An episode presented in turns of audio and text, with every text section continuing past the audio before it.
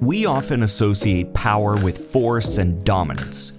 But John 18 reveals a powerful paradox true kingship found in Jesus' submission, even as he faces betrayal and injustice. Hey, fellow creations, it's Elijah here. Welcome to the Bible and Prayer podcast, the show where we simply read the Bible and then pray about it. Bible and prayer are fundamental elements of the Christian faith, and we need to build lasting habits of both of these in our lives. So, join us on the Bible and Prayer podcast every weekday as we strive to make Bible and prayer habits in our daily lives. Tap that follow button to subscribe to the Bible and Prayer podcast so you don't miss the rest of the Gospel of John or the future books that we'll be covering. What does it mean to be strong? John chapter 18 showcases Jesus' arrest and trials. Yet, even in this vulnerable position, he displays a strength beyond earthly standards. Let's explore how his meekness models a different kind of power. Before we begin, let's remind ourselves of the context of the book of John. The Gospel of John is a unique and beautiful portrayal of Jesus Christ, presenting him as the divine Word who became flesh and dwelt among us. It emphasizes Jesus' identity as the Son of God, full of grace and truth, and highlights his miracles, his teachings, and his interactions with people, particularly his disciples. Now, John's Gospel aims to lead readers to have faith in Jesus uh, and eternal life by presenting him as the Son of God, the Word become flesh. Now, zooming in on chapter 18 specifically, it recounts Jesus' betrayal in the Garden of Gethsemane, his arrest, and the subsequent trial before Annas and Caiaphas, the Jewish high priests. Now, despite his powerful identity, Jesus willingly faces humiliation and injustice so that we can have life. With all that being said, let's dive in and read John chapter 18 together. When Jesus had spoken these words, he went out with his disciples over the brook Kidron, where there was a garden, in which he and his disciples entered. Now, Judas, who betrayed him, also knew the place, for Jesus often met there with his disciples. Judas, then, having taken a detachment of soldiers and officers from the chief priests and the Pharisees, came there with lanterns, torches, and weapons. Jesus, therefore, knowing all the things that were happening to him, went out and said to them, Who are you looking for? They answered him, Jesus of Nazareth. Jesus said to them, I am he. Judas also, who betrayed him, was standing with them. When therefore he said to them, I am he, they went backward and fell to the ground. Again, therefore, he asked them, Who are you looking for? They said, Jesus of Nazareth. Jesus answered, I told you that I am he. If therefore you seek me, let these go their way. That the word might be fulfilled which he spoke, of these whom you have given me, I have lost none. Simon Peter, therefore, having a sword, drew it, struck the high priest's servant, and cut off his right ear. The servant's name was Malchus. Jesus therefore said to Peter, Put the sword into its sheath. The cup which the Father has given me, shall I not surely drink it? So the detachment, the commanding officer, and the officers of the Jews seized Jesus and bound him, and led him to Annas first, for he was father in law to Caiaphas, who was high priest that year. Now, it was Caiaphas who advised the Jews that it was expedient that one man should perish for the people. Simon Peter followed Jesus, as did another disciple. Now, that disciple was known to the high priest and entered in with Jesus into the court of the high priest, but Peter was standing at the door outside. So the other disciple, who was known to the high priest, went out and spoke to her who kept the door and brought in Peter. Then the maid who kept the door said to Peter, Are you also one of this man's disciples? He said, I am not. Now, the servants and the officers were standing there, having made a fire of coals, for it was cold. They were warming themselves. Peter was with them, standing and warming himself. The high priest therefore asked Jesus about his disciples and about his teaching. Jesus answered him, I spoke openly to the world.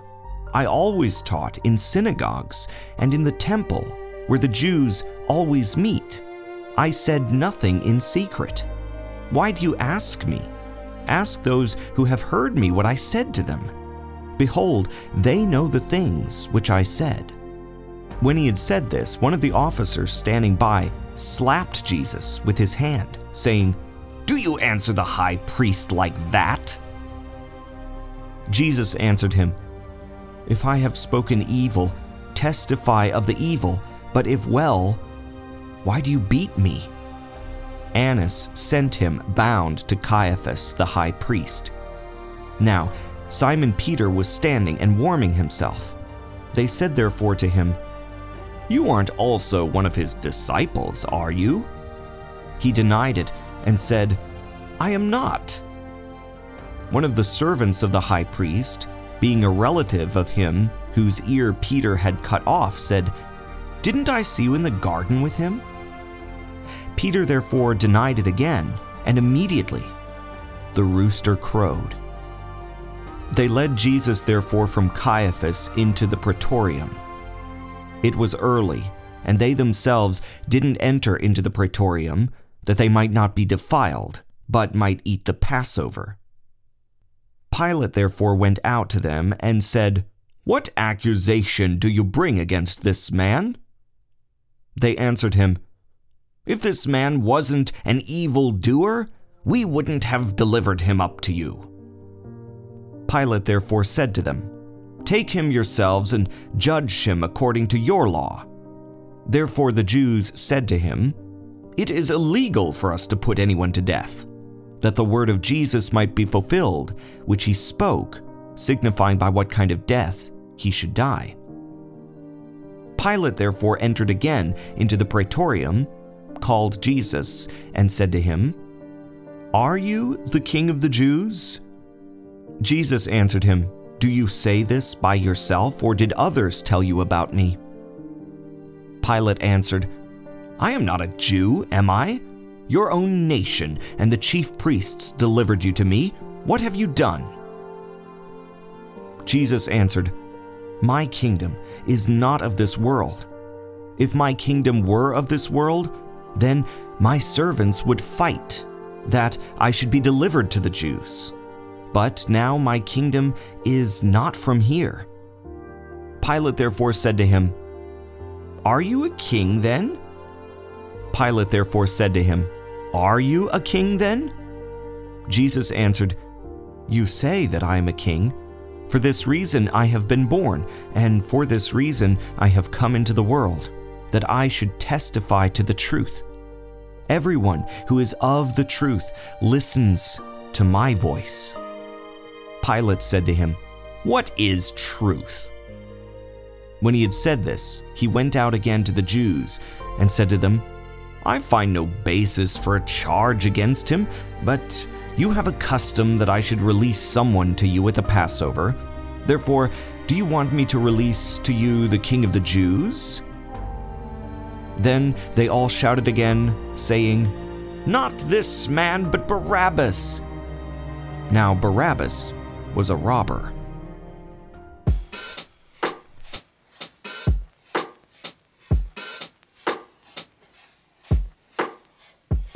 All right, that concludes the reading for John chapter 18. A couple of things to notice here.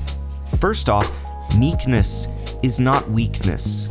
Jesus had the power to call down angels to destroy his captors. We know that, but instead, he restrained his strength and showed what true kingship looks like. Don't confuse meekness with passivity. It's power under the bridle of the Holy Spirit. Jesus has all of his strength, has all of his power, but he's willingly submitting. The second thing that we see here is that submission is actually strength. Jesus submits to the Father's will, even the death on the cross. True strength isn't about self preservation, but about choosing the sacrificial path that leads to greater purpose and the benefit of others. Examine your own heart. Does it reflect this powerful meekness in your own life? A third thing that we notice here is that Jesus is redefining what kingship is all about. Jesus flips this idea of power upside down. His kingdom isn't about earthly dominion, but about selfless serving, completely the opposite of what the Jews were expecting. As his followers, we're called to embrace a life marked by the same humble, sacrificial servanthood. All right, let's go to God in prayer about these things. Heavenly Father, you are good. You are holy, and there is no God but you. Thank you for your holy Son, Jesus, and thank you for his example of meekness. We don't see Jesus as weak. We see him as powerful and authoritative, but yet willing to lay down his life and willing to submit and to sacrifice for us. Thank you so much for his willingness to be meek while retaining his strength and his authority. Thank you for him being submissive uh, to show his true strength. Thank you, Father, for him demonstrating to us what true submission to your will looks like, because we know it wasn't easy for him, and we know it won't be easy for us to submit to your will, but he's demonstrating that this is what the life of a true servant looks like is humble submission to the will of the Father. Help us, Father, to submit to your will and learn that that is what it means to be great in your kingdom. Thank you for Jesus' upside down kingdom. Thank you for the servant nature of our King and how he came to serve us and to die for us, to sacrifice his life for us and help us, Father, to follow his example. And for our lives as, as followers of you to be marked by this true, humble, selfless, sacrificial heart, that we can follow in Jesus' footsteps to truly be his disciples, to be disciples of the King. We love him and we love you as the Father and we love your Holy Spirit. In Jesus' holy name we pray. Amen.